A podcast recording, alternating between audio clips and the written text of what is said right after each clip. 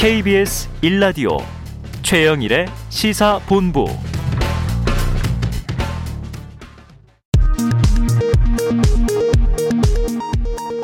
정보센터 뉴스입니다. 윤호중 원내대표는 오늘 오전 국정감사 대책회의에서 고발사주 의혹과 관련해 국민의힘이 침묵하며 이른바 침대 정치를 하고 있다며 2단계 검찰개혁 입법에 조속히 착수하겠다고 밝혔습니다. 국민의힘 김기현 원내대표는 오늘 국회에서 열린 회의에서 이재명 후보는 민주당 송영길 대표 뒤에 숨지 말고 캠프 인사들이 공언했듯이 국감에 예정된 대로 임하길 권고한다고 말했습니다. 제3지대에서 차기 대선 출마를 선언한 김동연 전 경제부총리가 오늘 김종인 전 국민의힘 비상대책위원장과 만났습니다. 김 전 부총리는 김종인 위원장의 신당 합류 여부에 대해선 아직 그런 것까지는 이야기하지 않았다며 조심스러운 답변을 내놨습니다.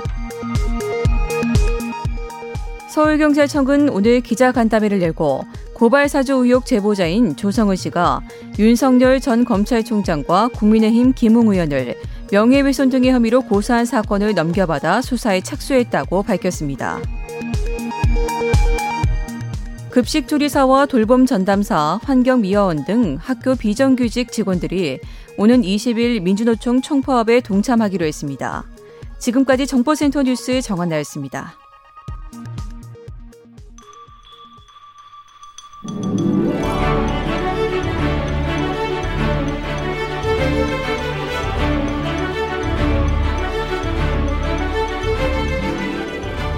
네, 오늘부터 새롭게 선보이는 코너입니다. 여야 정당 출입 기자들에게 취재 뒷이야기를 듣는 코너인데요. 네, 이른바 천기누설 하는 코너죠. 최평과 불사조 기자단. 약간 해리포터 냄새가 나지 않습니까?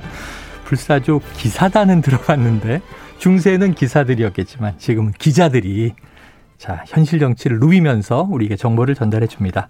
자, 야당 출입 기자인 경향신문의 박순봉 기자 예, 스튜디오에 나와 주셨고요. 어서 오세요. 네, 안녕하세요. 그리고 오늘 처음 이 코너에 선보이는 여당 출입 기자, 세계일보 최영창 기자 나오셨습니다. 어서 오세요. 네, 안녕하세요. 자, 최 기자님. 최 네. 기자님 때문에 이 코너가 만들어진 거예요. 아, 예, 감사합니다. 제목이 너무 유치하지 않습니까? 그래서 좀 너무 마음에 쏙 들었다. 네 네. 요즘은 이런 게 재밌거든요. 네. 최 기자님의 활약을 기대하면서 청취자 저희는 청취자님들이 본부장님이거든요. 네. 시사본부 본부장 한 말씀 전해 주시죠. 네, 우리 장안의 화제인 우리 시사본부 이렇게 또 제가 또 참여하게 돼서 네. 굉장히 좀 영광스럽고요. 뭐 앞얘, 앞얘기 뒷얘기 가릴 거 없이 탈탈탈 한번 털어드리겠습니다. 어, 야, 탈탈 털어주겠다. 그래서 이제 탈곡기 역할을 네. 해주시기로 했습니다. 아유, 이 정치권 이슈가 뭐 대선 레이스로 계속 쏟아져서 자 여당 대선 경선 3차 국민선거에 대한 투표 결과를 놓고 아직도 이게 해석이 안 된다. 나름 여러 가지 해석이 등장하고 있는데 정말 해석이 불가하다. 이런 의견이 분분해요. 지금 최 기자님 아직도 여당 내부 충격파는 가시지 않은 거죠? 그렇습니다. 지금 뭐 굉장히 이걸 어떻게 해야 될까 음. 잘 몰라서 지금 걱정을 다들 하고 있긴 한데 네. 그러니까 이재명 후보 측은 굳이 해석을 안 하려고 네, 하더라고요. 네, 네. 이제 오늘 안민석 의원 같은 경우는 이렇게 얘기를 합니다. 음.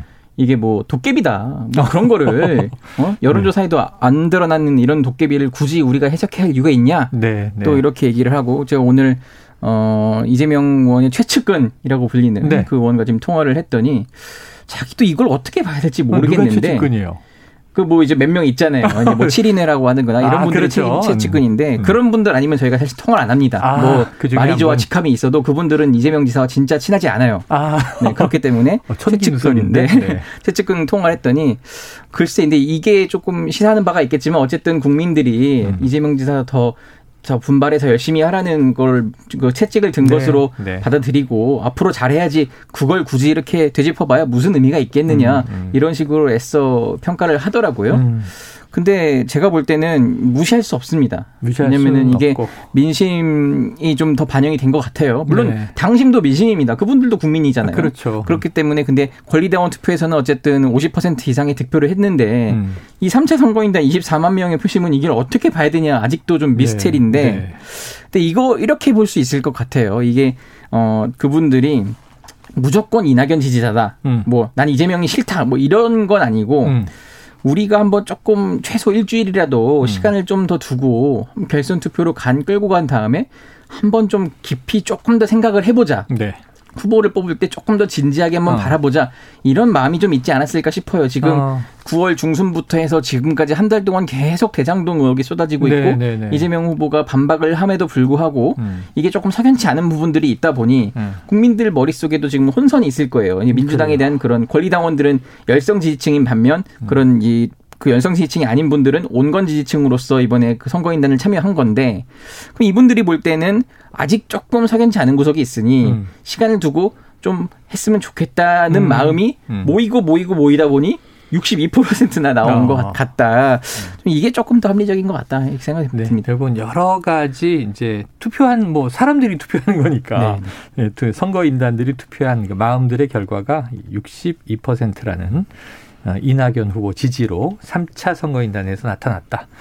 해석은 참 어려운데 어쨌든 현상으로 네. 이건 뭐 조작이나 거짓은 아닌 거잖아요. 그렇죠. 뭐 20만 명이 넘는 숫자가 참여한 음. 거니까. 사실 좀 극단적으로 네. 주장하는 의원들은 뭐 해킹이나 조작 그런 얘기까지도 사실 기자들한테 뭐 이런, 이런 하긴 하거든요. 하는데. 역선택 네. 얘기도 하고요. 근데 이제 워낙 숫자 자체가 표로 환산을 해보면 이낙연 전 대표가 15만 5,200표 네. 정도 얻은 거고 네. 이재명 지사가 한 7만 400표 정도 얻은 거잖아요. 음.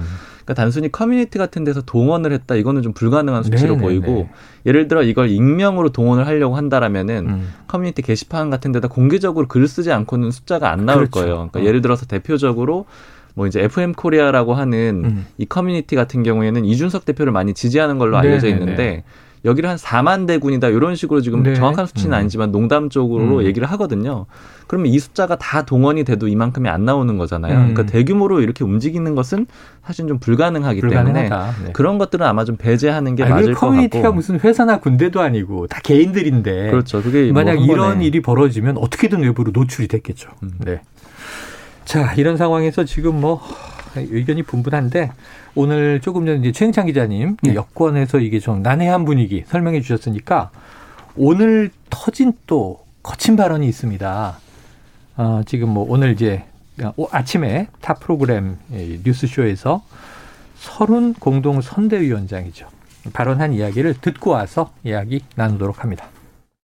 뭐, 뭐 정가 부분도 있고 뭐 스캔들 부분도 있고 아. 뭐 일일이 다 헤아릴 수 없는 상황들이 있는데 그건 객관적인 사실이죠. 우리 후보가 갖고 있는 그런 많은 흠결이 있고 더군다나 이 경선 결과 받아들일 수 없는 원팀이 안 되는 결정적인 사연이 있는데도 불구하고 원팀이 안 되는 상태에서 본선에 나가서 이길 수 있겠느냐 진다는 것이 객관적인 사실이죠. 네, 자 이게 CBS 아침 라디오였어요. 진다는 것이 객관적인 사실이다. 이 다수 수위 높은 발언. 지금 사실은 컨벤션 효과도 못 누리고 있고 그렇죠. 예. 후보는 확정됐는데 지금 어찌 보면은 이제 패자의 승복을 못 얻어내고 있는 지금 이틀째 지나고 있는 이 상황 어떻게 봐야 합니까? 근데 저는 이 진다는 것이 객관적인 사실이다 보다 네. 그 앞에 문장을 좀 더 주목을 하고 싶어요. 네네네. 그러니까 이제 원팀이 안 되는 상태에서 본선에 나가서 이길 수 있겠냐 아. 이거거든요. 네네. 원팀이 안 될 경우. 어. 지금 이낙연 후보가 받은 지지율이 39%란 말이죠. 네. 거의 40%에 육박하고 그렇죠. 이게 결코 적지 않아요. 적지 않죠. 이 표들을 다 이 그 당원들의 마음, 국민들의 마음을 다 음. 모아서 하나로 뭉쳐야 진짜 민주당이 후보가 될 수 있는데 음. 지금으로서는 반쪽짜리 후보밖에 안 된다 이거거든요. 네. 이 원팀이 안 됐을 경우에 이게 굉장히 조금 그 본선에서 음. 어렵거든요. 그러니까 제가 이제 스포츠를 좀 비유를 하는데 네. 객관적 전력상 좀 우위에 있는 팀도 이상하게 질 때가 있어요. 있습니다. 그게 뭐 왜 그러냐 또 내부 취재를 깊이 해보면은 안에 꼭 분란이 있어요. 코칭 어. 스태프와 선수단의 갈등, 선수단끼리 갈등 뭐 이런 네네네네. 것들이 있거든요. 그게 결국은 결과로 표출이 돼요. 음. 그런데 그러면 이 정치도 좀 마찬가지인데 지금 이재명 후보가 후보가 됐지만 반쪽짜리 음. 후보로 이낙연 후보를 제대로 품지 못하면은 음. 그 지지층마저 흡수하지 못하면 결국 그분들이 투표장에 안 나오거나 음. 또 오히려 반 이재명 안 돼 이러면서 음. 갑자기 막 윤석열 내지는 홍준표 후보를 찍는 경우도 생길 수가 있어요 만에 하나. 네.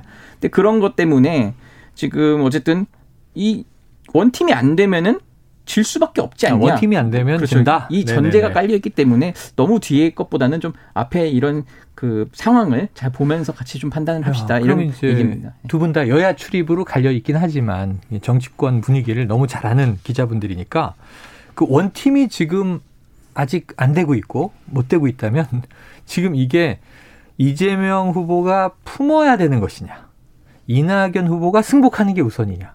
지금 이 꼬여 있잖아요. 근데 이 이낙연 후보를 설득하려면 이 캠프를 설득하려면 결선 투표를 받아야 된다. 민주당이나 이재명 이 후보 쪽이. 그럼 이 큰일 지금 난리가 나는 상황 아닙니까? 어떻게 보세요? 해법이 어디 있습니까? 현실적으로 결선 투표를 받을 가능성은 없을 걸로 당 지도부 입장도 그렇고 네, 지도부 입장도 그렇고 네. 이재명 후보 캠프에서도 뭐 이재명 후보 본인도 그렇고요. 그걸 음. 받을 가능성은 없어 보이는데 다만 저는 이제 이 원팀이 되기는 좀 어려울 거예요. 지금 이거 이미 갈려 있으니까. 근데 원팀이라는 개념을 어디까지 둘 것이냐. 그러니까 음. 실제 본선에 가서 표가 이탈하는 정도까지는 안 가면 네. 그러면 크게 보면 원팀이다라고 하면 원팀은 또 유지가 될 수 있습니다. 네. 그러니까 두 사람 사이가 완전히 회복이 되지 않는다고 음, 하더라도요. 음. 그럼 그 기준을 조금 낮춰서 본선에서 이탈표가 없는 정도로 하자고 하면 그건 그렇게 어려운 과제는 아니라고 보거든요. 음. 실제 본선까지 갔을 때 각 당의 후보가 선출이 됐을 때 그때도 야당으로 이탈할 정도의 갈등이 생기려면 네. 이 갈등이 아마 이 대선 전까지 쭉 이어져야 될 건데 음. 그러니까 그렇게까지는 안 갈 거라고 보고 즉 이 상황에서 필요한 건 결국에는 잘 대우를 해주는 거라고 생각을 해요. 아. 그러니까 이재명 후보가 여기서 잘 보듬어 주면 사실 이낙연 후보 같은 경우에는 지금 전체적으로 고립돼 있는 형국이거든요. 네. 어, 느 누구도 이낙연 캠프 쪽을 지원해주지는 않고 있는 상황이잖아요. 음, 음. 물론 뭐 야당의 홍준표 의원이나 원희룡 전 제주지사는 지원을 해주고 있지만 그건 도움이 안 된다고 네. 보고 네. 그렇기 때문에 결국엔 지금 상황에서 좀 품어주는 그런 그림만 만들어주면 음. 결국에는 표도 다 집결을 할 수밖에 없을 거라고 그렇게 생각을 네네. 합니다. 그러니까 원팀의 기준을 너무 높이 잡지 말고 우리가 흔히 뭐 용광로 선대 이런 얘기한단 말이죠 선거 때마다. 근데 이제 우리 지지층의 표가 이탈하지 않는 정도 선에서 어, 지금 본선에 진출한 승자가 된 이재명 후보가 지금 이낙연 패자 이 캠프를 좀 보듬어주고 끌어안는 게 필요하다. 그러니까 표면상으로도 네. 원팀이 구성 굉장히 중요한 이유가요. 네. 제가 최근에 이제 윤건영 의원을 만났을 때 이런 음. 얘기를 하더라고요. 2012년 대선 때 박근혜 당시 후보와 민주당 네. 이제 문재인 후보가 강대강으로 붙었잖아요. 아, 그때도 박빙승부였죠. 네. 근데 음. 이제 민주당이 당시, 당시 선대위가 세 개로 나눠졌다는 거예요. 그때 담쟁이 캠프라고 불렀는데 네. 시민 캠프, 미래 캠프. 근데 이게 이유가 하나로 원팀이 안 됐기 때문에 네. 선대위를 쪼개서 음. 이렇게 할 수밖에 음. 없었다. 네. 결국은 그게 결과로 드러나지 않냐. 이게 어떻게든 음. 하나 하나의 잘 용광으로 선대위를 구성해서 네. 끌고 가야 한다. 뭐 이런 걱정을 좀 했습니다. 그래요. 저도 그때 기억해 보면 늘 지적이 그렇게 나오더라고요. 컨트롤 타워가 없다. 음. 따로 움직인다. 각자 선거 운동하고 있다. 이래서는 이제 힘이 힘이 들다는 거죠. 자, 이재명 캠프 말을 아끼고 있고요. 공은 지도부로 넘어갔습니다. 자, 송영길 대표도 오늘 아침에 TBS 김어준의 뉴스공장에 나와서 이제 한 이야기가 있는데 듣고 와서 당 지도부 입장도 분석해 보죠. 서울까지 포함해서 전국의 권리당원이 전남 광주 0.23%만을 빼고는 다 50%를 넘게 이재명 후보가 이겼습니다. 그러니까 이것은 정치적으로도 승복해야 될 상황이다 이렇게 생각합니다. 실제로 이낙연 후보님께서 아직 입장을 공식 발표는 안 하고 그렇죠. 있지 않습니까? 아무래도 지지자들의 마음을 달래기 위한 그런 과정이라고 보여집니다. 네. 지금 뭐 본선 주자 확정됐다고 성영길 대표는 이미 선언했고, 그 다음에 이제 그 이제 저 증서도 나갔다는 거 아닙니까? 이런 상황인데 지금 이낙연 캠프는 오늘 이재명 후보 캠프는 해단, 이낙연 후보 캠프는 지금 해단을 미루고 있어요. 내일 아침에 최고위가 열리면 어떤 결정 나오게 될까요? 최고위가 열려서 결국은 이제 이의 제기가 들어온 것에 대해서 뭐 논의를 해서 어, 검토를 하고 그 최고위가 마지막 그 최고 결정 기구잖아요. 네네. 그렇기 때문에 이제 이재명 후보로 확정을 쐐기를 받겠다 뭐 이렇게 지금 들리거든요. 음. 근데 그렇게 한다 한들 음. 이제 그래서 지금 오늘 이제 이낙연 캠프 쪽 취재를 좀 해보니까 네. 말은 아껴요 일단. 그러면 어. 그, 그 내일 결정하겠다고 하는데 송영길 대표가 만약에 그냥 이재명 후보로 확정을 시켜버리면 어떻게 할 거냐 해서 네. 그러면은 그럼 그건 일단 좀 봅시다. 내일 한번 상황을 봅시다. 계속 아. 이런 식으로 말을 아끼거든요. 공식 발표가 나온 네. 다음으로. 네, 근데 어젯밤 같은 채널에 그 김성환의 시사회라고 제가 어제 퇴근길에 한번 들었는데 네. 거기 신경민 전 의원이 나와서 이런 말을 하는 거예요. 송영길 지도부가 정치적으로 이걸 풀지 못하면은 음. 우리가 한번 우리는 그렇다 쳐도 지지자들 이 격앙된 지지자들을 어떻게 할 것이냐. 어. 그 가처분 신청이나 법적으로 가는 거를 네. 우리가 안 한다고 해도 그 당원 모임, 지지자 모임이 들고 가서 이걸 하면은 음. 그건 법적 절차를 밟을 수밖에 없, 다 어. 그런 상황까지 꼭 가야겠냐 이런 식으로 약간 압박을 하더라고요. 야, 여야끼리 고발을 하거나 네. 소송을 내도 정치로 못 풀고 법정까지 가야 하느냐 이런 비판하는데 같은 당내에서. 그러니까 지금 자, 네. 박 기자님. 네. 지금 뭐 이제 국민의힘도 지금 제1야당이고 거대 야당이에요. 거기도 리더십이 있고 당내 분란이 있으면 결국 이준석 대표가 나서게 되지 않습니까? 그렇죠. 그럼 지금 여당 이 더불어민주당의 송영길 대표의 리더십 혹시 어떻게 평가하세요? 지금 현재 상황에서요? 네, 현재 상황에서죠. 저는 뭐 이거 개인적인 의견을 물어보시니까 좀 네. 그렇긴 하지만 약간 좀 아쉽다라는 생각이 아쉽다. 들어요. 그러니까 제가 아까 네. 지금 상황은 이낙연 후보 쪽에 어떤 명분이 있지도 않고 음. 또 여러 진영상, 그러니까 구조, 당내 구조적으로 밀릴 수밖에 없는 구조, 그런 구조인데 네. 송영길 대표가 여기에서 조금 더 부드럽게 갈 수 있었다라고 생각을 하는데 아, 좀딱 네. 잘랐던 거예요. 그러니까 어. 예를 들자면 어제 지도부가 이재명 후보의 그런 일정에 동참을 해가지고 이미 확정된 후보다라는 식으로 굉장히 단정적으로 얘기를 음, 했잖아요. 음, 음. 물론 그렇게 생각을 할 수 있고 이미 그렇게 된, 게, 된 것이 맞긴 하지만 네. 조금 더 부드럽게 이렇게 포용을 하는 그림으로 부드럽게 좀 갈 수도 있었지 않을까. 그러니까 그런 음. 부분은 조금 아쉬운 것 같습니다. 그리고 특히 이 그간에 뭐 이심송심 이런 비판도 있었잖아요. 네 네. 네. 그러니까 이럴 때 오히려 약간 이낙연 후보를 치켜 세워주면서 어. 그래도 뭐 원칙은 어쩔 수 없지 않겠느냐 이런 정도만 좀 끌고 음. 갔으면은 좀 더 완화되지 않았을까 이렇게 어. 생각이 그러니까 듭니다. 그게 참 아쉬운 부분이긴 네네. 한데 송영길 대표가 왜 그렇게 무자르듯이 너무 세게 저렇게 음. 해야 되냐 저런 이의 제기도 한번 얘기를 청취한 다음에 좀 음. 심사숙고 끝에 결론을 내리는 것처럼 보여도 괜찮을 텐데 싶은데 좀 생각을 해봤어요. 음. 지금 근데 홍영표 당시 이제 전당대회 때 경쟁을 했던 홍영표 의원이 지금 어제 나서가지고 기자회견까지 음. 굉장히 강하게 했잖아요.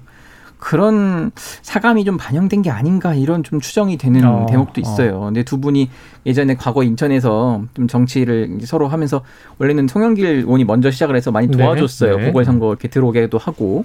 근데 이제 어쨌든 홍영표 의원이 20대 국회 때 원내대표 되면서 많이 성장을 했잖아요. 음. 그러면서 친문에 이제 또 막 좌장 뭐 네. 뭐 이런 식으로 나오면서 굉장히 이제 보폭을 넓히면서 586의 막형 뭐 이런 네, 그런 식으로 해서 이제 막 경쟁 당 대표까지 나서서 음. 경쟁을 하다 보니까 송영길 대표가 좀 마음이 많이 상했어요. 그러니까 아. 인천에 뭐 대장은 나야 이런 거였는데 네. 인천에 대장을 놓고도 이제 좀 아웅다웅하는 그림이 어. 계속 그려지다 보니까 네. 근데 이낙연 후보 측에서 이제 그 사기와 경쟁했던 홍영표 의원이 저렇게 나서니까 더좀 예. 감정이 섞이지 않았나 싶습니다. 그래요. 자, 어떻게 될지 또 어쩌면은 뭐 이게 지지부진하게 길어지면 오히려 수습이 안 된다고 판단해서 네. 빠르게 좀 본인이 책임을 끌어안더라도 결단 내려줘야 한다라는 또 책임감이 있었을지 이런 건 좀 지켜보도록 하죠.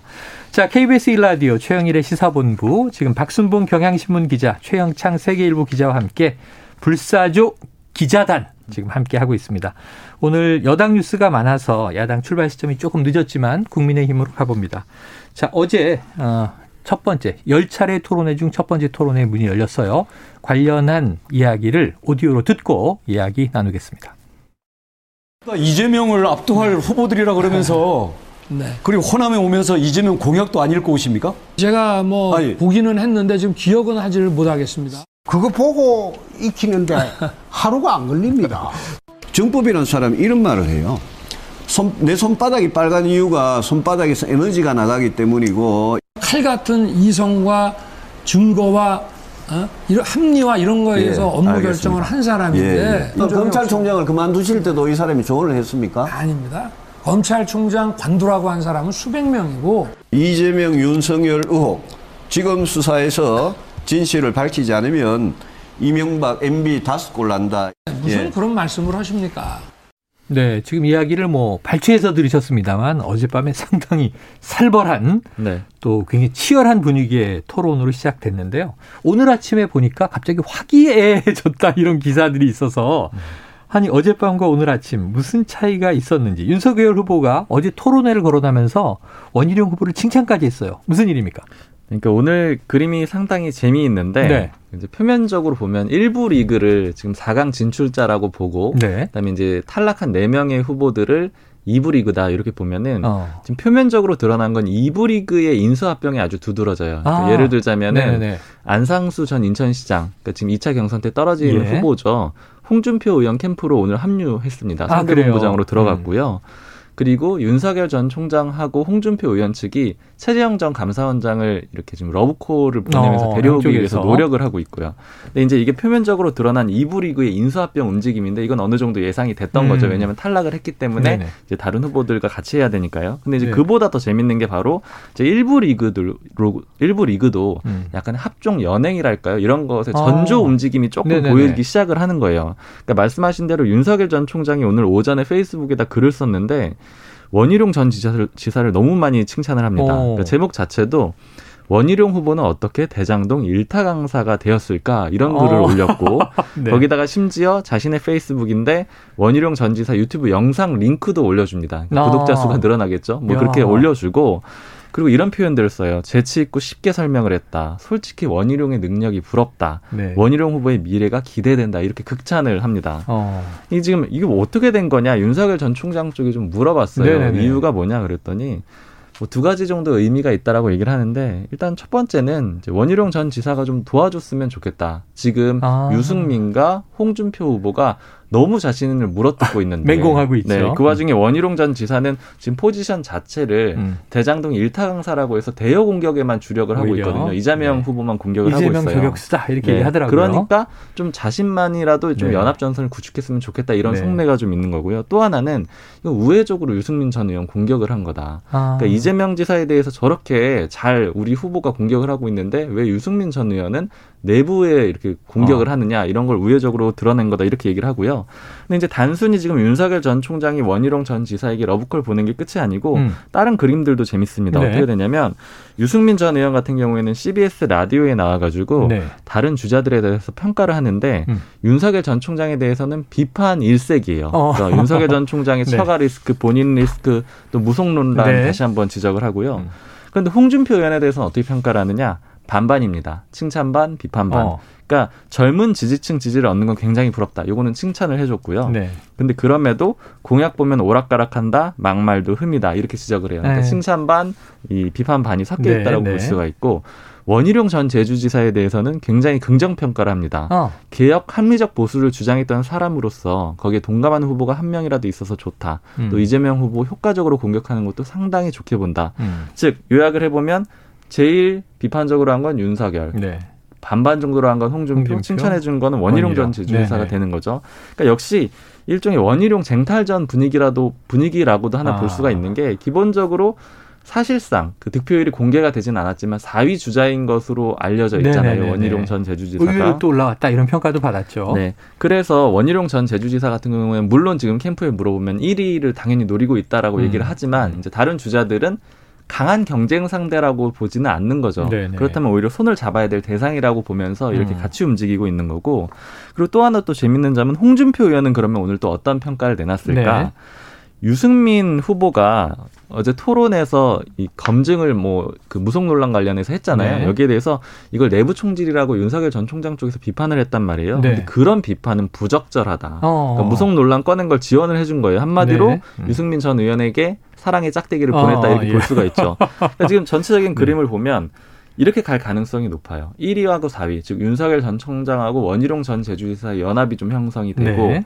그다음에 2위, 3위 주자 같은 경우에는 어쨌든 역전을 해내야 되고 그 아. 기대를 아. 갖고 있는 거잖아요. 그러니까 그걸 위해서는 2, 3위의 연대의 가능성이 좀 있지 않을까. 네. 그런 거를 오늘 발언에서 조금 엿볼 수 있는 그런 그림이었다고 볼 수가 있고 음.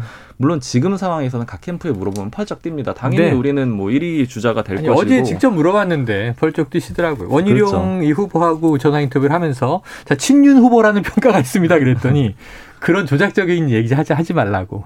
본인은 MVP가 되기 위해서 뛰는 것이다. 그렇죠. 예, 뛰어서 평가받겠다 이런 얘기를 하더라고요. 근데 이제 어쨌든 시간이 흐르면 또 음. 한국 정치의 흐름상 네네. 어떻게 변할지 모르고 단일화 얘기가 분명히 또 나중에 나올 그래요. 수 있을 거라고 봅니다. 그래요. 아주 재밌는 분석입니다. 그런데 이제 어제 밤에는 또 토론회로 서로 라이벌전을 펼치고 오늘은 평가로 상호 평가를 하면서 이 사랑의 짝대기라는 표현이 받았는데 자, 그런데 지금 이 윤석열 후보가 말이죠. 토론에 들어가면 상당히 곤궁해질 것이다라는 이제 관측이 많았지만 음. 의외로 지금 토론을 버텨내고 있잖아요.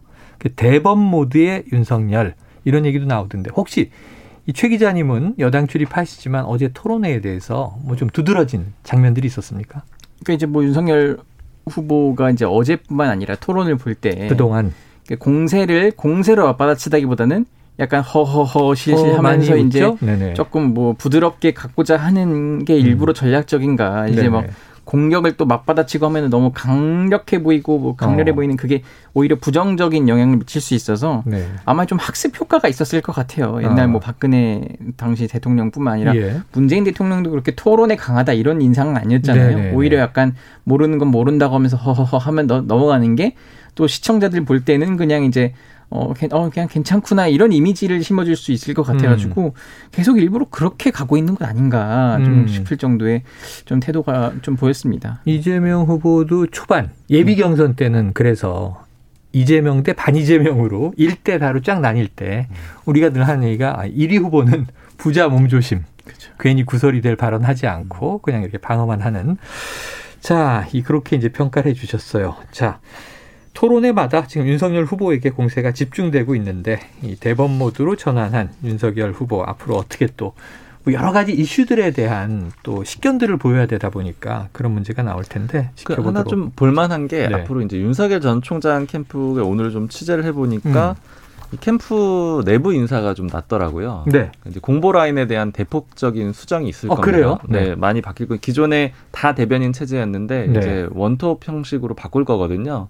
근데 그렇게 되면은 이게 그렇게 바꾼다라는 건 사실 뭐냐면 음. 윤석열 전 총장의 그간의 행보를 보면 어, 좋게 평가하면은 계속 유연하게 바꿔왔고 네. 어떻게 좀 나쁘게 표현을 하자면 오락가락했어요. 그러니까 예전에 대변인이 많아서 탈이다 이런 얘기도 나왔었죠. 그런 얘기도 음. 있었고요. 음. 처음에 윤석열 전 총장 같은 경우에는 핵 핵무장론 가지고 홍준표 의원한테 공격을 음. 받고 이럴 때 오히려 이 문제 꺼내면서 역공을 해보려고 했었거든요. 음. 근데 약간 그때 뭐 어떤 지식의 한계를 좀 드러내면서 네네. 약점을 노출하기도 했었고 스텝이 꼬였다 뭐 미 국무부에 맞습니다. 또 커멘트까지 나오고 그런 얘기도 했었고 그다음에 유승민 전 의원의 이 무속 논란 제기에 대해서도 한 번은 강하게 반응을 했었죠. 네. 그 토론회 끝나고 가가지고 직접 따지기도 하고 근데 그 아. 결과적으로 다 안 좋은 결과로 나왔잖아요. 네. 그러니까 이렇게 대응하는 과정에 대해서 지금 어쨌든 윤석열 전 총장 본인이 만족하지 못한다라는 거예요. 그러니까 음. 그러니까 공보 라인에 대한 계속적인 수정이 있는 그런 상황이기 음. 때문에 그러니까 결국에는 어떻게 앞으로 또 방식을 바꿀 것인가 이런 것도 좀 지켜볼 만할 것 같습니다. 자, 그동안 보시면서 두 분 기자님, 그럼 윤석열 후보 지금 야권에서 가장 유력 주자니까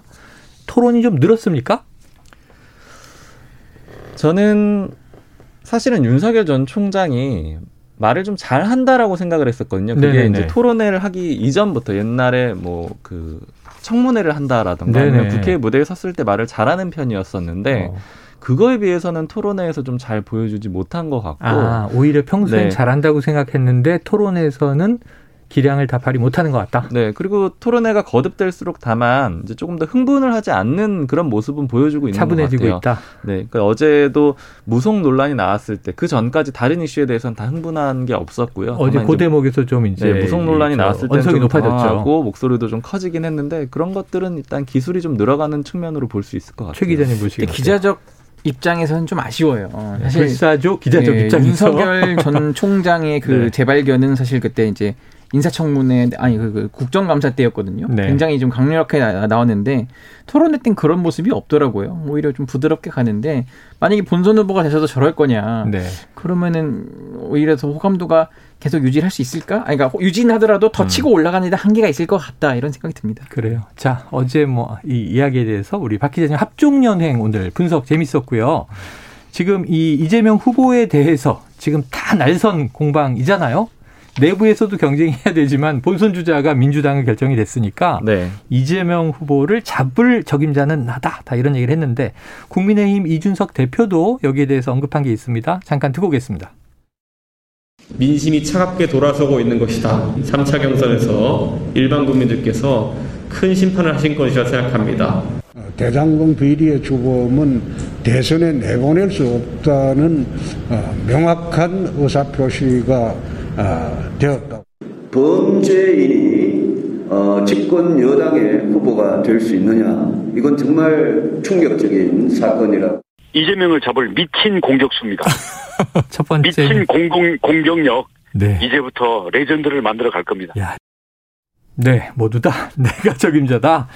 호언장담했는데 국민의힘 주자별 대응은 조금씩 다르던데 지금 뭐 두 분의 이 대목에 대해서 가상 여론조사 나오잖아요. 가상 대결 네. 여론조사 나오는데 그보다 앞으로 이 네 명의 주자 중에 누가 본선 링에 오를 것인지 지금 잡고 있는 스탠스에 대해서 두 분의 평가를 들어보죠. 박 기자님 어때요? 아, 누가 본선 링에 오를 것 같아요? 지금 이재명의 어떤 최대 적임 공격수 누굽니까? 야당에서. 사실 뭐 공격력만 따지면은 홍준표 의원이 높을 것 같은데 아, 또 최근에는 유승민 전 의원도 공격수로서 역할을 많이 있고. 하면서 어. 그런 것들 좀 보여주긴 했는데 일단 아직은 국민의힘 내부의 의원들이나 또 여러 관계자들 정서를 보면 네. 아직은 윤석열 전 총장이 대안으로서 제일 적합하다 이런 분위기는 아직 있습니다. 그게 네. 의원들의 숫자 캠프 내에 있는 숫자로도 좀 확인이 되는 거고요. 음. 그런 부분들은 아마 이제 홍준표 의원이 얼마나 캠프의 세를 불려가느냐 또 지지율을 높여가느냐 이런 거에 따라서 달라질 수는 있을 것 같고요. 네, 여당 관점에서는 유불리 어떻게 보고 있습니까? 그 뭐 여당에서는 거의 뭐 윤석열 후보가 될 것이다 이런 기류가 높은데. 어. 뭐 개인적으로는 사이다 이재명 대 콜라 홍준표의 이 탄산 대전 이걸 좀 기대가 되는 편이고. 콜라 대 사이다. 네, 새로운 또 관점 그 여당 내에서도 그 최근에 그 대장동 일타 강사로 떠오른 원희룡 그 전 지사의 강의를 듣고 어.